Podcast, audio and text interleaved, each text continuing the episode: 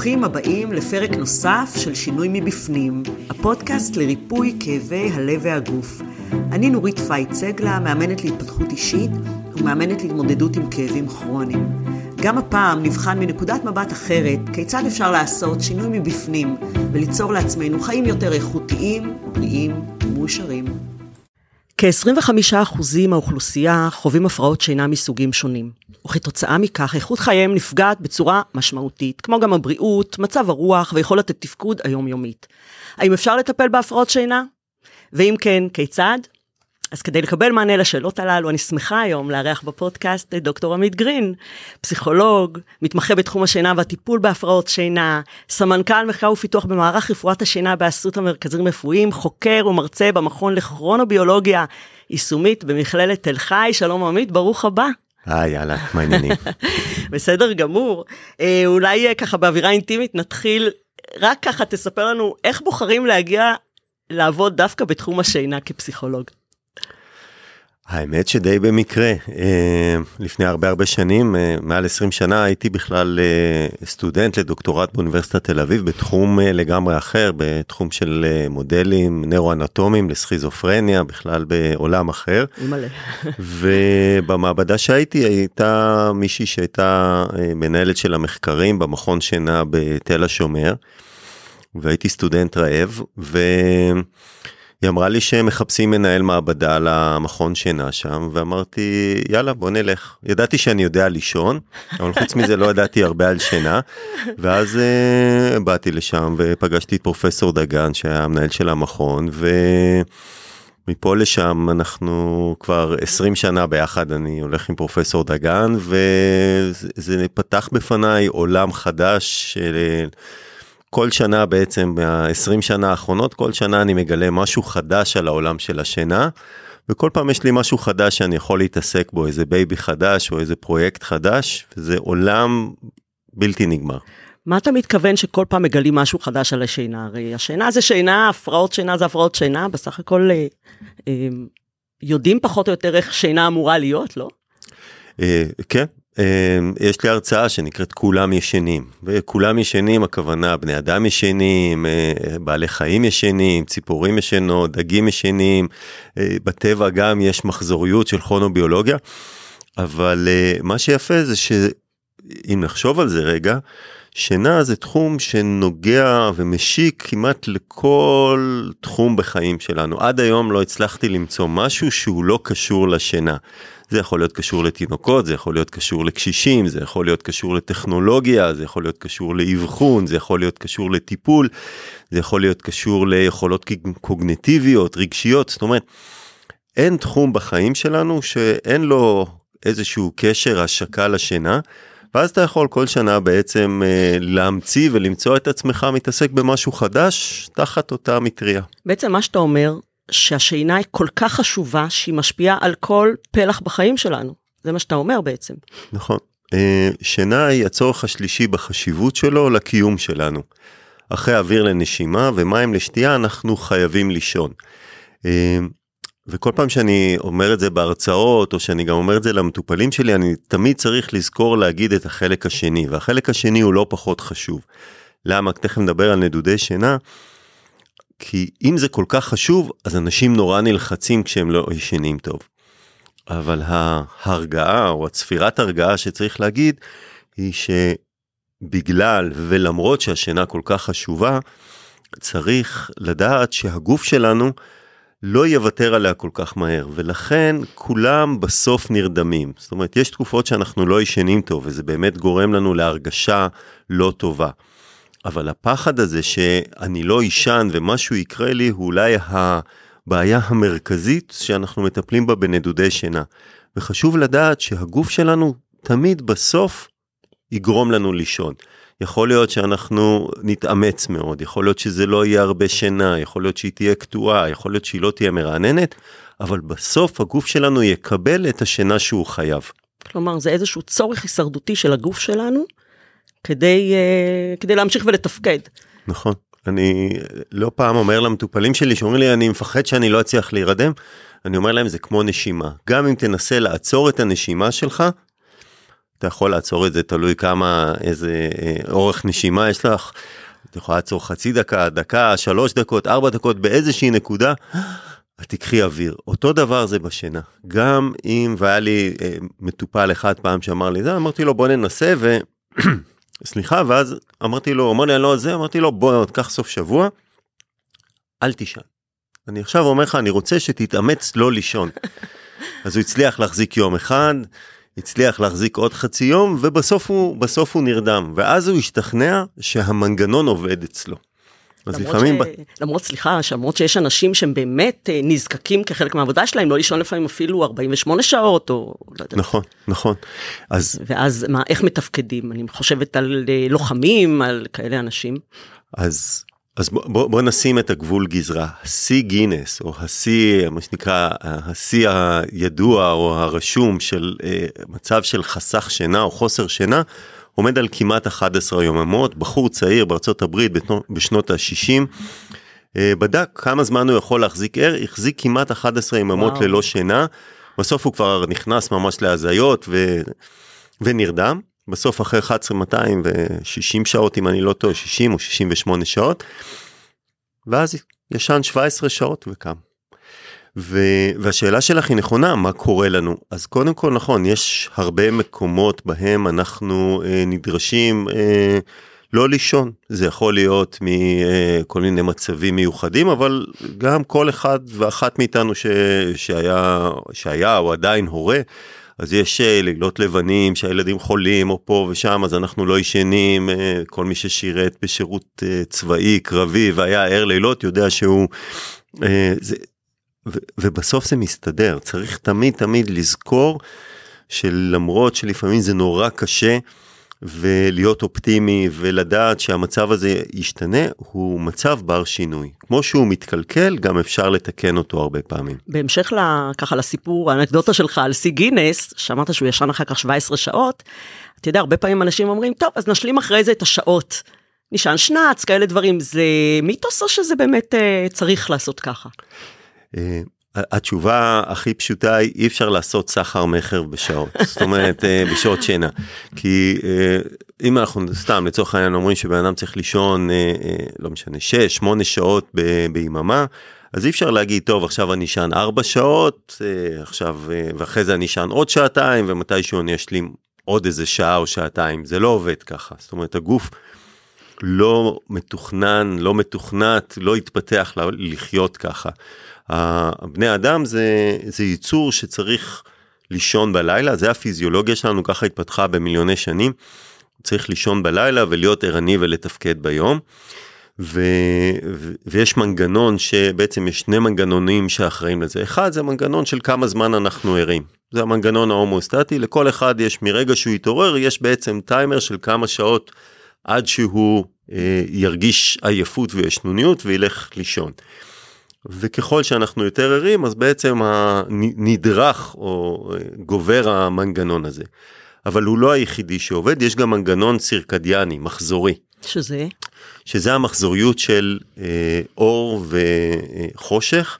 וזה בעצם אה, כל מי שחי פה על פני כדור הארץ מסונכרן למחזוריות הזאת של אור וחושך מהאור, מאור השמש. מצד שני יש מדינות אה, סקנדינביה שיש שם חצי שנה אור וחצי שנה חושך. ולכן שמה, אז נכון, אה, קשה מאוד, אה, אנשים שם סובלים מהרבה בעיות בשעון הביולוגי וכתוצאה מזה גם יש שם אה, שכיחות גבוהה יחסית של אה, הפרעות של דיכאון וחרדה ודברים כאלה.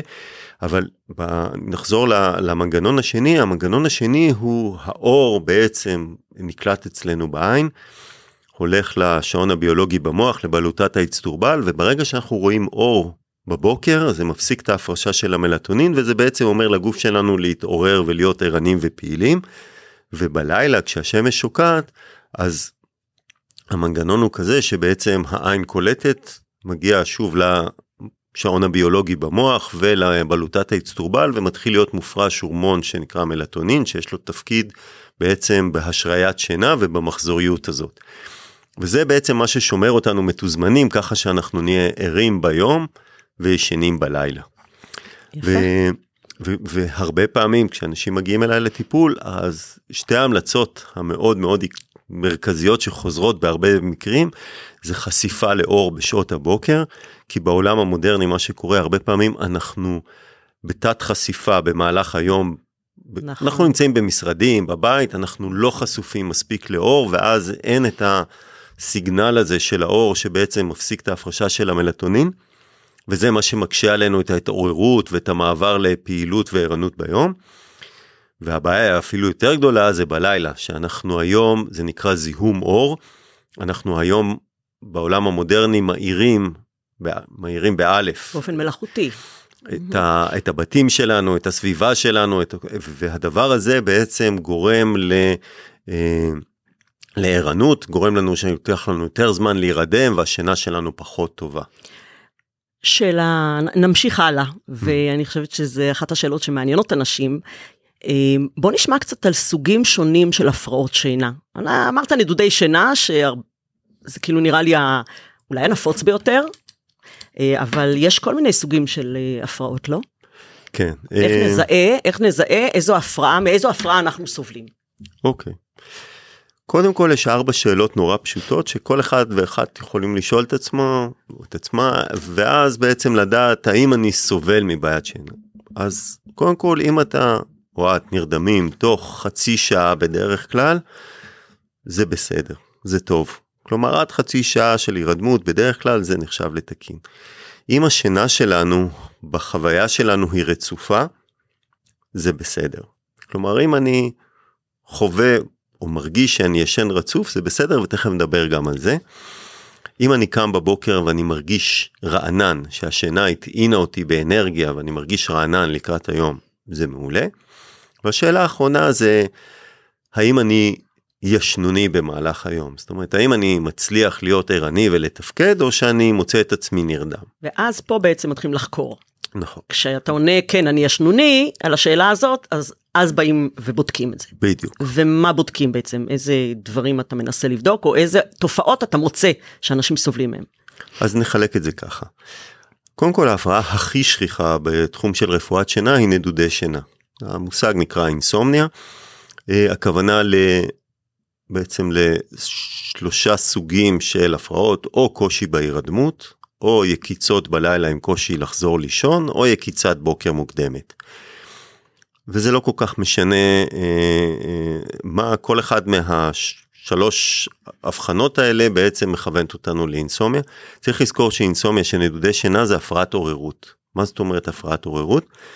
כדי להיות מסוגלים להיכנס לשינה ולשמור עליה אנחנו צריכים להרפות, להירגע ולצלול לשינה. כשאנחנו במצב של עוררות יתר, והעוררות יתר הזאת כמעט ב-90% היא על רקע של מתח, סטרס, חרדה, דיכאון, דריכות, מחשבות, דאגות, כל אחד יקרא לזה בשם אחר, אבל בסוף זה עוררות פסיכולוגית שגורמת לעוררות פיזיולוגית שלא מאפשרת לנו להיכנס לשינה ולהירדם או לשמור עליה. באיזשהו מקום אנחנו כביכול טרודים, וזה מה שאולי נכון, מעורר אותנו.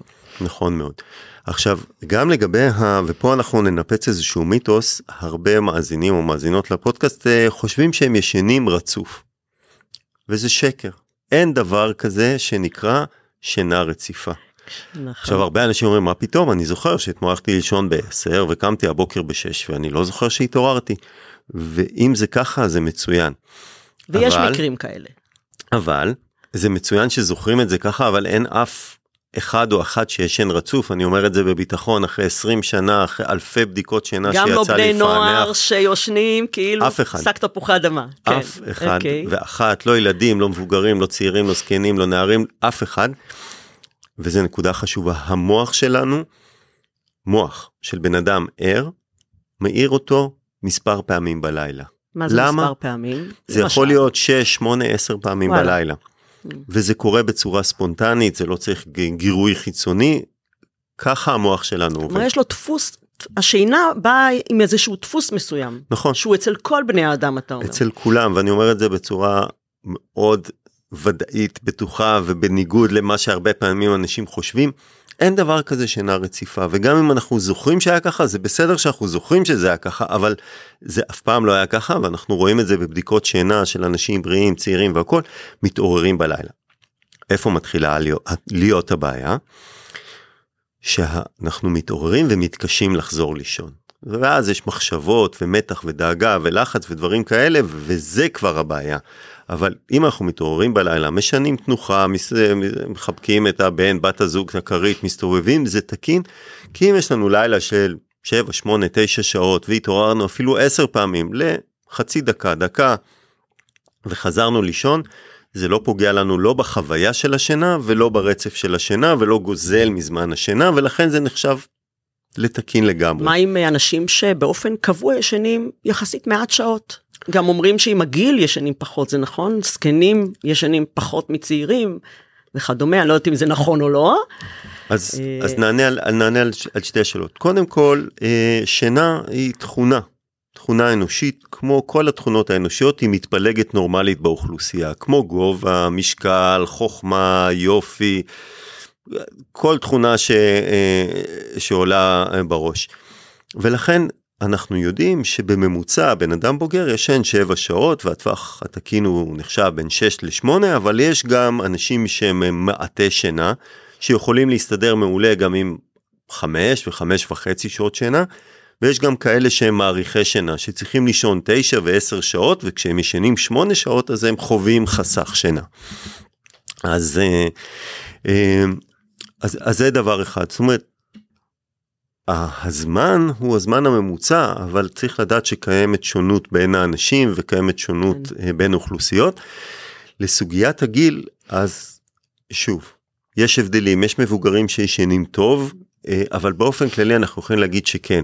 אה, ככל שמתבגרים, כמו שיש מחלות אחרות, יש שכיחות יותר גבוהה של מחלות לב ושל יתר לחץ דם וסוכרת ודברים כאלה ואחרים, אז גם השינה עם הגיל נוטה להשתבש ואנחנו רואים שכיחות יותר גבוהה של הפרעות שינה אצל אנשים מבוגרים. יש הבדל בין גברים לנשים? עד כמה שידוע במחקרים? כן, uh, בגדול אנחנו יכולים להגיד שנדודי שינה זה הפרעה נשית יותר. זאת אומרת על כל... מניסיון אישי, ככה הכרנו, גילוי נאות.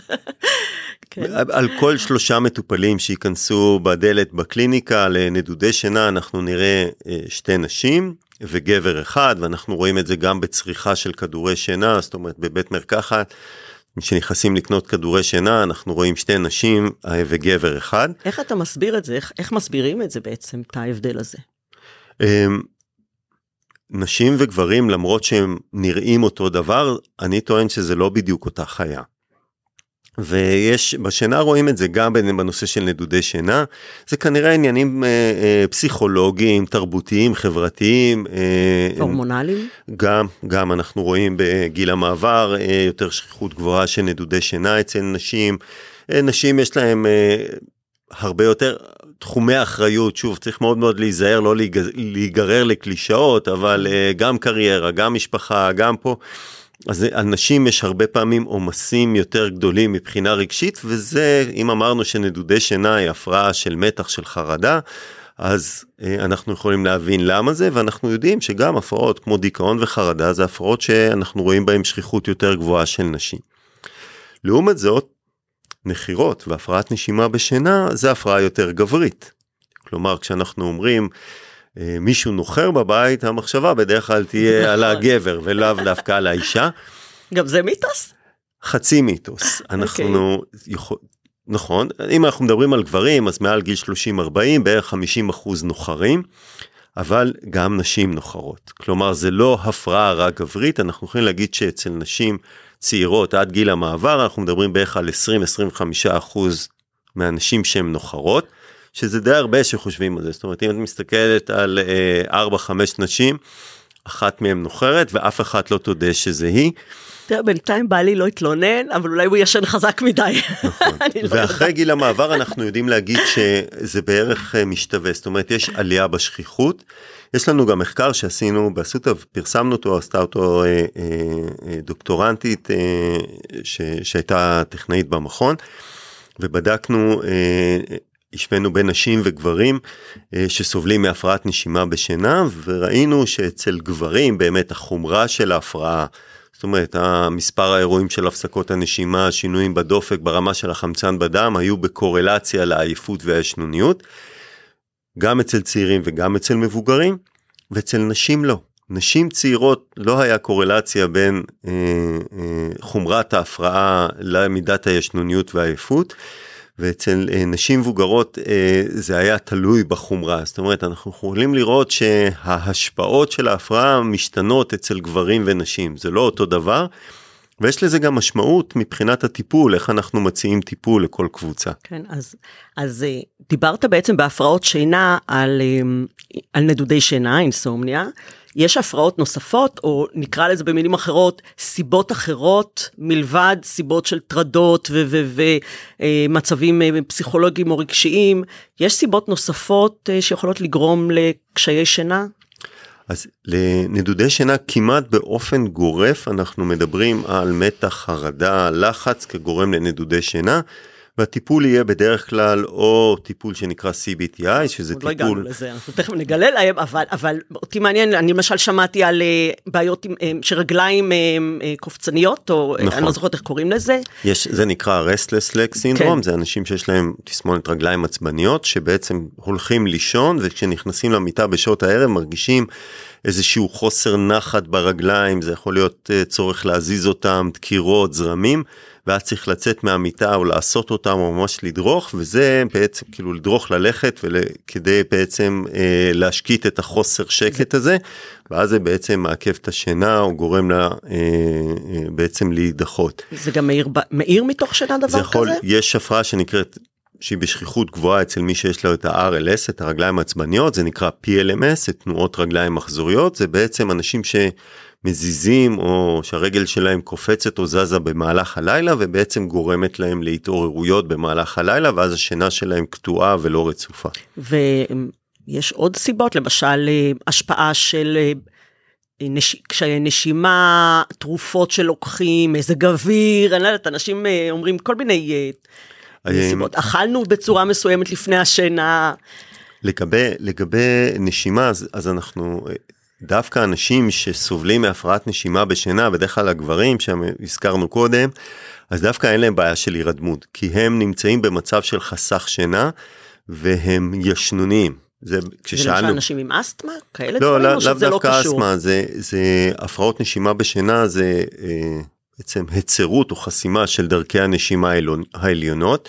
כתוצאה מירידה במתח השרירים, כתוצאה מהשמנה, כתוצאה מירידה בטונוס, כתוצאה ממבנה, כל הדברים האלה וגיל. ובעצם יש היצרות וחסימה של דרכי הנשימה, ואז יש מצב שלא מגיע מספיק אוויר לריאות וחילוף של גזים, ואז בעצם יש לנו אירועים של הפסקות נשימה במהלך הלילה. זה נפוץ? מאוד שכיח אצל, אה, אה, אצל גברים ואצל נשים אחרי גיל המעבר, אנחנו, שאנחנו מאוד שכיח, אנחנו מדברים על משהו שבין 7, 8 ל-12 אחוז. זה מסוכן? אתה אומר עצירת נשימה, אתה יודע, זה מפחיד לשמוע את זה. נכון, ובטעות, מישהו בישראל, אני לא יודע, בטעות או בחוסר ידיעה, תרגם את זה כדום נשימה בשינה, והמחשבה הראשונה של אנשים של דום נשימה בשינה זה דום לב. נכון. אז נרגיע ואז נסביר. קודם כל, אין מקרה אחד של מישהו שמת כתוצאה מדום נשימה בשינה. לא מתים משינה. לא, אה, לצערי אנשים מתים בלילה. אפשר למות בשינה, אבל לא משינה. אנשים מתים, מתים בלילה לצערנו, אבל לא מתים כתוצאה מהפרעת נשימה בשינה. מיטת נשיקה זה לפעמים הדבר העדיף, לא? כן, זה כן. יכול... אה, אבל, אבל ה... כי יש מנגנון, המוח מאיר אותנו במצב שיש בו הפסקת נשימה, יש ירידה ברמה של החמצן בדם, יש עלייה בדופק, שינוי בלחץ הדם, ואז יש חיישנים במוח שבעצם מאירים אותנו. אנחנו לוקחים 3, 4, 5 נשימות, ואז חוזרים לישון, ואז עוד פעם הפסקת נשימה, והדבר הזה לאורך זמן הוא לא בריא, הוא גורם סיכון ליתר לחץ דם, להתקפי לב, לשבץ, אצל גברים הוא יכול לגרום לאימפוטנציה, הוא מגביר את כל התחלואה שקשורה למערכת לב ריאה. ולכן חשוב וכדאי לטפל בזה. ובמחנוי שינה באסותא אנחנו עושים המון בדיקות שינה, בעיקר בדיקות שינה בבית. היום הטכנולוגיה מאוד התקדמה ואנחנו יודעים בעצם לעשות את כל הבדיקות בבית של הלקוח, אין צורך להגיע יותר לבתי כן. החולים כמעט. זה אחד הדברים שהרבה פעמים אנשים לא רוצים לבדוק את הבעיה של השינה שלהם, כי מה, אני אשן במקום לא מוכר וזה נכון יגביר מאוד. את בעיית השינה שלי כי יהיה לי לא נוח. נכון מאוד. ו, ובעצם היום אנחנו יודעים לעשות את זה בסביבה הטבעית של הבן אדם, או של הילד, אנחנו יש לנו היום באסותא גם מערכת שיודעת לעשות את זה אה, בבדיקות שינה בילדים, ואנחנו כמעט אולי המקום ילד, היחידי בעולם. ילדים באמת סובלים הרבה מנדודי שינה? יל... קודם כל ילדים כן סובלים מנדודי שינה, אה, רקע של פחדים, של הקניה של הרגלי שינה, אבל כן, ילדים גם יש להם קשיי הירדמות. ואצל ילדים אנחנו גם רואים הרבה אה, תינוקות וילדים שיש להם הפרעות נשימה בשינה, כתוצאה מפוליפים, שקדים, אדנואידים מוגדלים שבעצם מצרים וחוסמים את דרכי הנשימה. ו, ולכן היום בעצם כל ה, כמעט כל מערך השינה באסותא הוא מוכוון לבדיקות שינה ביתיות. יש לנו כמובן בכל בית חולים יש לנו מכון שעושה בדיקות אבל המסה הגדולה עיקר הפעילות נעשית בבית. מדהים מדהים אז uh, נחזור דקה אחורה דיברת על זה טיפה בהתחלה ומעניין אותי לדעת בעצם שוב ככה קצת נעמיק בזה מה מלחיץ אנשים uh, שבאים אליך מה מפחיד אותם מסביב לשינה, מעבר לזה שאני אמ, יודעת, אני אישית, כשאני אה, אה, התעסקתי בנושא הזה של אה, נדודי השינה שלי, בעיקר הלחיץ אותי איך אני אתפקד ביום למחרת. אוקיי? Okay? ואז כשלא נרדמתי בלילה, נכנסתי באמת לסטרס. אבל איזה פחדים מנהלים אנשים כאלה? במה אתה נתקל? מה אתה שומע? הבעיה, אני חושב, הכי מרכזית זה באמת התפיסות והאמונות שלנו, ולכן הטיפול בנדודי שינה נקרא CBTI, זה Cognitive Behavioral Therapy לאינסומיה. זה טיפול התנהגותי קוגניטיבי לנדודי שינה, שיש בו מרכיב התנהגותי של כל מיני כללים של עשה ואל תעשה. כל מיני דברים שאני מנחה את המטופלים שלי, תעשו ככה, תעשו ככה, תלכו לישון פה, תעשו זה, שזה חשוב, אבל ה... אני יודע שהטיפול מצליח כשאני מזהה שהמטופל עושה איזשהו סוויץ' בראש. ומה הכוונה? ש, שכמו ששאלת, באמת הרבה פעמים אנשים באים עם פחדים ואמונות שבעצם מאוד משפיעות גם על ההתנהגות שלהם ובעיקר על ההרגשה שלהם. וברגע שאני מצליח לזהות איפה האמונה הזאת או איפה הטעות בחשיבה הזאת ולשנות אותה. יש לך דוגמה? אה, בטח. אה, כמו הדוגמה עם, ה, אה, עם הבחור שפחד שהוא לא ישן ואחד הדברים זה שאנשים מפחדים שהמנגנון נדפק להם שהם לא יצליחו להירדם. ו, ו, ומעטים צריכים את זה אבל אני סיפרתי לך על מקרה אחד שמישהו אמרתי לו בוא תנסה ואז הוא הבין והשתכנע אבל אחד הדברים שמאוד מפחיד אנשים זה ה... ופה יש תעשייה שלמה של הפחדה לפי דעתי שחברות תרופות אולי מעורבות בזה או כל מיני אנשים בלי לדעת. יש כל מיני מאמרים שמתפרסמים כל הזמן בכל מיני עיתונים ובאינטרנט וזה. אם לא תישן 6 שעות, תסבול מאלצהיימר, אם לא תישן 6 שעות, יהיה לך יתר לחץ דם, אם לא זה, יהיה לך סוכרת, אם לא זה, אז ואנשים מגיעים ואומרים, אני לא ישן 6 שעות, והם פחות טרודים מזה שהם לא ישנים, הם אומרים, אני לא ישן, ייגרם לי נזק בריאותי. מהעתיד הלא ידוע הם כבר אה, לחוצים. בדיוק. לא מזמן הגיע אליי אה, אה, גבר בן 80 ומשהו, בריא בסך הכל, מתפקד והכל וזה, הוא ישן חמש שעות ואני שואל אותו, אחרי שאני מברר איתו, למה באת? הוא אומר, אני מפחד שיהיה לי אלצהיימר. בן 80. כן, בן 83 אם אני לא טועה. ואני אומר לו, יש לך אלצהיימר? לא. אז מה, אני שוכח. אמרתי לו, תקשיב, אני צעיר ממך ואני שוכח ואני לא מוטרד מזה, אז כאילו... אין סיבה, הוא אומר לי אני אשאר חמש שעות, אמרתי בסדר אתה אשאר חמש שעות, אתה נרדם, אתה קם, אתה רענן, אתה מתפקד, לך הביתה, הכל בסדר. ו... וכאן צריך להגיד משהו חשוב. אני מכיר את כל המאמרים ואני גם כותב מאמרים בעיתונות מקצועית בתחום של שינה וגם אה, עושה בקרה, ביקורת וקורא את המאמרים והכל. ויש כאן נקודה חשובה. והנקודה החשובה היא שרוב המאמרים האלה, מה שהם מראים, הם מראים על קשר בין שינה או איכות שינה ותחלואה כזאת או אחרת. והנקודה החשובה שצריך להסביר פה מבלי לעשות פה שיעור בסטטיסטיקה ושיטות מחקר, שהמחקרים האלה לא מצביעים על סיבתיות. הם רק מראים על קשר וקשר לא מצביע על סיבתיות, קשר אומר זה קשור לזה, A קשור ל-B אבל גם B קשור ל-A באותה מידה. ואין יכולת ובעצם אין שום דרך להגיד אם אתה תישן חמש שעות או תישן שש שעות, אז יהיה לך התקף לב או לא יהיה לך התקף לב, אם יהיה לך יותר לחץ דם או לא יהיה לך יתר לחץ דם. אנחנו רואים הרבה אנשים שישנים טוב וחולים והרבה אנשים שזה, וזה משהו שצריך לדעת. זאת אומרת, החשש הזה הוא לא מבוסס והוא הוא לא נכון וצריך uh, לטפל בו. והבעיה השנייה בעיקר שאנחנו רואים זה החשש לתפקוד. אנשים הרבה פעמים מייחסים את הקושי בתפקוד שלהם, את הקושי בתפקוד בעבודה, במשפחה, עם הילדים. אה, אנשים אומרים לי, לפעמים אני... אה, לא מזמן הייתה לי אמא, היא אומרת לי, אני, בגלל שאני לא ישנה, אני מתפרצת על הילדים שלי וכועסת. אז אמרתי, בואי ננהל יומן שינה, ונרשום את השינה שלך, ונרשום מתי היה לך התפרצויות כאלה. והיא חזרה אחרי שבועיים, וראינו שלא היה בדיוק קשר בין הפיצוצים וההתפרצויות שלה לילדים בבית לבין אה, משך השעות שהיא ישנה. לפני, אני חושב שנה או משהו כזה, גם הייתה לי מטופלת שבדיוק אה, התחתנה שהייתה בתוך התהליך, הארוס שלה בעצם קנה לה מתנת נישואים את, את הטיפול אצלי.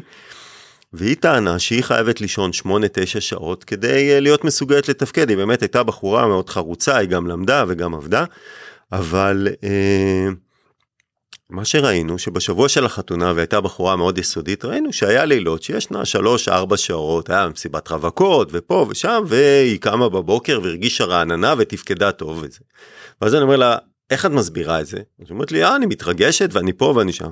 ואני אומר לה, את רואה, הרבה פעמים אנשים קושרים את המצב הרגשי שלהם, התפקודי שלהם, בשינה. והשינה היא הרבה פעמים בדיוק הפוך, היא בעצם, היא לא הסיבה, אלא היא המכוון או השעון שאומר לנו מה המצב הרגשי שלנו. זאת אומרת, נכון. אנחנו בטעות מבלבלים את הסיבה והתוצאה. מאוד מעניין מה שאתה אומר, כי זה גם מתקשר לדברים שאני עוסקת בהם, שבעצם אתה אומר, תסתכלי על השינה, נורית, על השינה שלך, ותוכלי מזה להסיק מסקנות על um, המצב הרגשי שלך, על uh, טרדות שיש לך, כל מיני דברים. Uh, זה קורה גם עם אנשים עם כאבים כרוניים שאני עוזרת להם. הרבה פעמים הגוף פשוט מדבר, וכשאין סיבה ברורה למה כואב להם כל כך הרבה זמן, אז אנחנו באים ובודקים, רגע, משהו אחר מטריד אותם שם. נכון. זה מאוד דומה, אני ממש רואה את זה, את הדמיון. נכון, יש לי עכשיו מטופלת ש... יש לי, זה, זה סיפור שכמעט חוזר, לא מעט פעמים. אנשים אה, נכנסים למיטה בערב, בלילה, ומרגישים פתאום דפיקות לב וקוצר נשימה, ובמקרים קיצוניים, או שניים, שלושה אפילו בחודש האחרון, שהגיעו למיון, וכמובן נבדקים במיון ואין להם אה, שום דבר, ונשלחים הביתה, והרבה פעמים מתחילים לעשות כל מיני בדיקות מבדיקות שונות. ובעצם כל הדפיקות לב והקוצר נשימה והמיחושים והזרמים זה בעצם הדרך של הגוף שלנו להגיד לנו אני בלחץ. וגם השינה היא לא הסיבה ללחץ, זאת אומרת זה אחרי זה מעצים את זה, אבל השינה, זה שאנחנו לא מצליחים להירדם וזה שאנחנו לא מצליחים לישון, זה תוצאה של הסטרס שלנו. הסטרס הפיזיולוגי או הביטוי הפיזיולוגי שלו הוא הקשיי הירדמות והדפיקות לב והקושי בנשימה. אבל מה שגרם לזה זה הסטרס הפסיכולוגי, וברגע שאנחנו מצליחים להרגיע את זה קצת, אנחנו רואים גם שיפור בשינה עצמה. אז אמ, בוא נדבר רגע על אה, איך אפשר לטפל בזה, אנחנו לא עושים פה טיפול שלם וזה נורא אינדיבידואלי אצל כל אחד, אה, אני מאמינה בזה, אבל אה, אולי ככה בגדול כמה אמ, כללים חשובים שיכולים, זה כמה צעדים שיכולים להיות ההתחלה בשביל אנשים שמאזינים וסובלים מנדודי שינה. אמ, אז נחלק את הטיפול לשניים. אחד זה טיפול שנקרא CBTI, זה הטיפול ההתנהגותי קוגניטיבי, שבעצם עובד על שני כלים, על שינוי התנהגותי ושינוי קוגניטיבי. השינוי ההתנהגותי זה כל מיני דברים של עשה ואל תעשה, עשי ואל תעשי, כדי בעצם לא להגביר. לדוגמה, אחת הטעויות שאנשים עושים, שאני כל הזמן פוגש בקליניקה, זה אנשים אומרים לי, אני שוכב במיטה שעתיים שלוש ומנסה להירדם. ותדעו, שאם יש משהו שהוא רעיל וגרוע והורס את השינה ומחמיר את הבעיה, זה שאתה או את שוכבים במיטה שעות ערים, מתוסכלים, מיואשים, חרדים, הרבה פעמים מקנאים בבן או בת הזוג שישנים לידכם, נכון. מרגישים נורא בודדים, כי למרות שאתה בבית שלך, במיטה שלך, ליד הבן או בת הזוג, ליד המשפחה שלך, מרגישים נורא בודדים, וזה אחד הדברים הכי רעילים שהכי הורסים את השינה. אז מה עושים? מה שצריך לעשות זה, אם לא מצליחים להירדם אחרי 45 דקות, שעה, לצאת מהמיטה ולעשות משהו רגוע, רבע שעה, 20 דקות, ואז לחזור למיטה לנסות להירדם עוד פעם. פעם אמרת לי, אמ, נורית, תקפלי כביסה בלילה. נכון, משהו כאילו, רגוע, כל משהו אחד. משהו כזה שהוא מוריד את, ה... את הסטרס באיזשהו מקום. נכון, אפשר לראות משהו בטלוויזיה, אפשר לקרוא, אפשר לעשות מנדלות, אפשר לעשות, לקפל כביסה, לסדר גרביים, אה, כל, אפשר גם אפילו לקחת כוס מים ולהביט מהחלון, לעשות משהו רגוע. ברגע שאנחנו נרגעים, זה כמו לקחת time-out, פסק זמן, מהניסיונות הירדמות האלה. אבל זה לא מעורר עוד יותר לפעמים? ממש נניח לא. מישהו מתחיל להתעסק במשהו, אז פתאום זה ימלא אותו במחשבות חדשות על מה שהוא מתעסק בו עכשיו. אה, זה, זה יכול לקרות. זה יכול לקרות, שוב הכל יכול לקרות וצריך לראות לפעמים אנחנו עושים זה מה שעושים בטיפול כבר עושים את ההתאמות האישיות לכל אחת ואחד אבל, כן. אבל הרעיון הוא באמת לא לצלול לייאוש לתסכול ל, ל, לכעס לבדידות הזאת אלא פשוט לעצור את זה לעשות משהו מרגיע ואז לחזור. אז זה היה צעד אחד שהצעת. יש עוד צעדים שאתה מציע אה, לאנשים לעשות? להקפיד לקום בשעה קבועה הרבה פעמים אנשים קמים בשעות משתנות או נשארים במיטה אחרי לילה גרוע או משלימים שעות שינה והשעון הביולוגי שלנו לא אוהב את זה השעון הביולוגי שלנו אוהב מאוד שעה קבועה שאנחנו קמים בה ולכן זה אנחנו קוראים לזה בטיפול עוגן זה מתחילים בזה שקובעים שעה קבועה בהתחלה זה שעה מאוד נוקשה אחרי זה אפשר קצת להגמיש אותה. אבל מי שקם פחות או יותר באותה שעה, שוב, בפלוס מינוס חצי שעה לכאן לכאן זה לא משמעותי, אבל מי שקם פעם בשמונה בבוקר, פעם בשתיים בצהריים, פעם בשש בבוקר, פעם באחת עשרה, צריך לזכור שכל פעם שהוא מתעורר, נדרך הטיימר הזה של כמה זמן יעבור עד שהוא יירדם. ולכן זה תמיד משפיע על, ה... על ההירדמות על בלילה הבא. ב... בלילה הבא ואז על ההתעוררות. ולכן צריך הרבה פעמים לאפס את זה. מין כדור שלג זה יוצר, זה משהו כזה. נכון. ועוד דבר זה אה, כל מיני טכניקות שאנחנו עושים בתהליך שבעצם אה, טכניקות שהמטרה שלהם זה להוריד את הרמה של העוררות והלחץ ובעצם להביא אותנו למצב שאנחנו רגועים כי צריך לזכור שבסביבות 11-12 בלילה כשאנחנו נכנסים למיטה אם אנחנו נהיה מספיק רגועים ושקטים השינה תגיע ואנחנו ניפול נצלול לתוכה. כלומר, יש כל מיני פעולות שאפשר לעשות לפני השינה. אה, אתה יודע, הרבה מדברים על אה, לא לראות מסכים שעה, מס- אה, זמן מסוים לפני השינה, לקרוא מנייר. אה, לעמם אורות, כאלה דברים שאתה שומע אותם הרבה בכל מה שקשור להיגיינת שינה, המונח הזה. קודם כל הם נכונים. הסיפור של מסכים, גילוי נאות זה הדוקטורט שלי על השפעה של חשיפה למסכים בשעות הערב והלילה על אה, שינה ושעונים ביולוגיים. וכן, ואחרי זה עוד איששנו את זה ועוד מצאנו עוד כל מיני דברים שקשורים לזה. אנחנו יודעים, את, את כולנו, צריך להיות אה, אה, הוגנים, אה, כולנו חשופים הרבה מאוד והרבה אולי יותר מדי למסכים במהלך היום. אנחנו יודעים שבהשוואה להורים שלנו 30 שנה אחורה אנחנו ישנים שעה וחצי פחות. זאת אומרת איבדנו בשלושים שנה האחרונות שעה וחצי של שינה כל לילה. מקצר את החיים אומרים. ואחד השינויים הדרמטיים של השנים האחרונות זה החשיפה למסכים צריך לזכור שהמסכים האלה פולטים אור. זאת אומרת שאני נכנס למיטה עם הטאבלט או עם הסמארטפון שלי.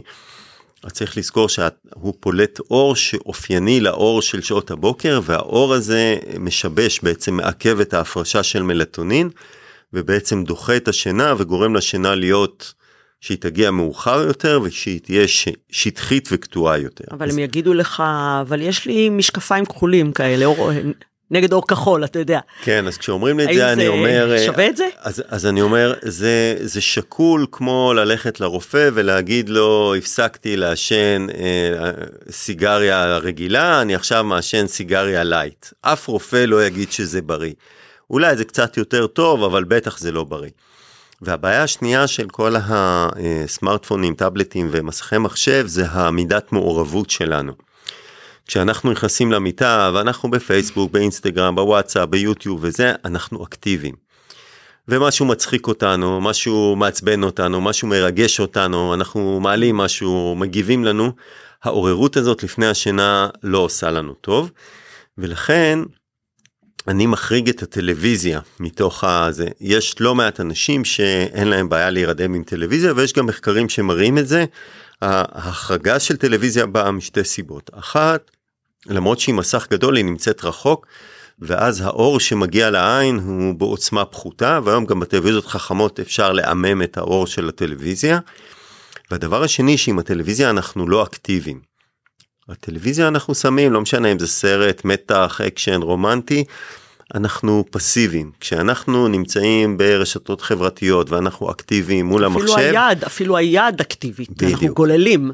אז, אז אנחנו, זה, זה גם האקטיביות של התנועה, אבל גם האקטיביות של המחשבה. כשאתה בוהה בטלוויזיה, אתה הרבה יותר פסיבי ב, ב, ברמת העוררות שלך. אז, אז זה בהקשר של טיפול התנהגותי. בהקשר של טיפול תרופתי, גם פה צריך להגיד אה, שני דברים. אה, יש עולם שלם של הפחדות, אה, ולצערי מחוסר ידיעה גם של רופאים, אבל גם בציבור לגבי תרופות שינה. ותרופות שינה, אני לפחות טוען, הן לא שונות מכל טיפול תרופתי. ואם הבחירה היא בין לישון גרוע או, לבין להיות מטופל עם טיפול תרופתי וכדורי שינה, אז עדיף להיות מטופל בטיפול תרופתי עם כדורי שינה. כמובן שכל טיפול תרופתי צריך לעשות בהשגחה ובמעקב רפואי. זאת אומרת, לא לוקחים כדורי שינה מהדודה, מהסבתא, מהאח, מהאחות, צריך ללכת לרופא, רופאה, לקבל מרשם ולקחת בדיוק את המרשם ש... אה, ואת המינון שנקבע.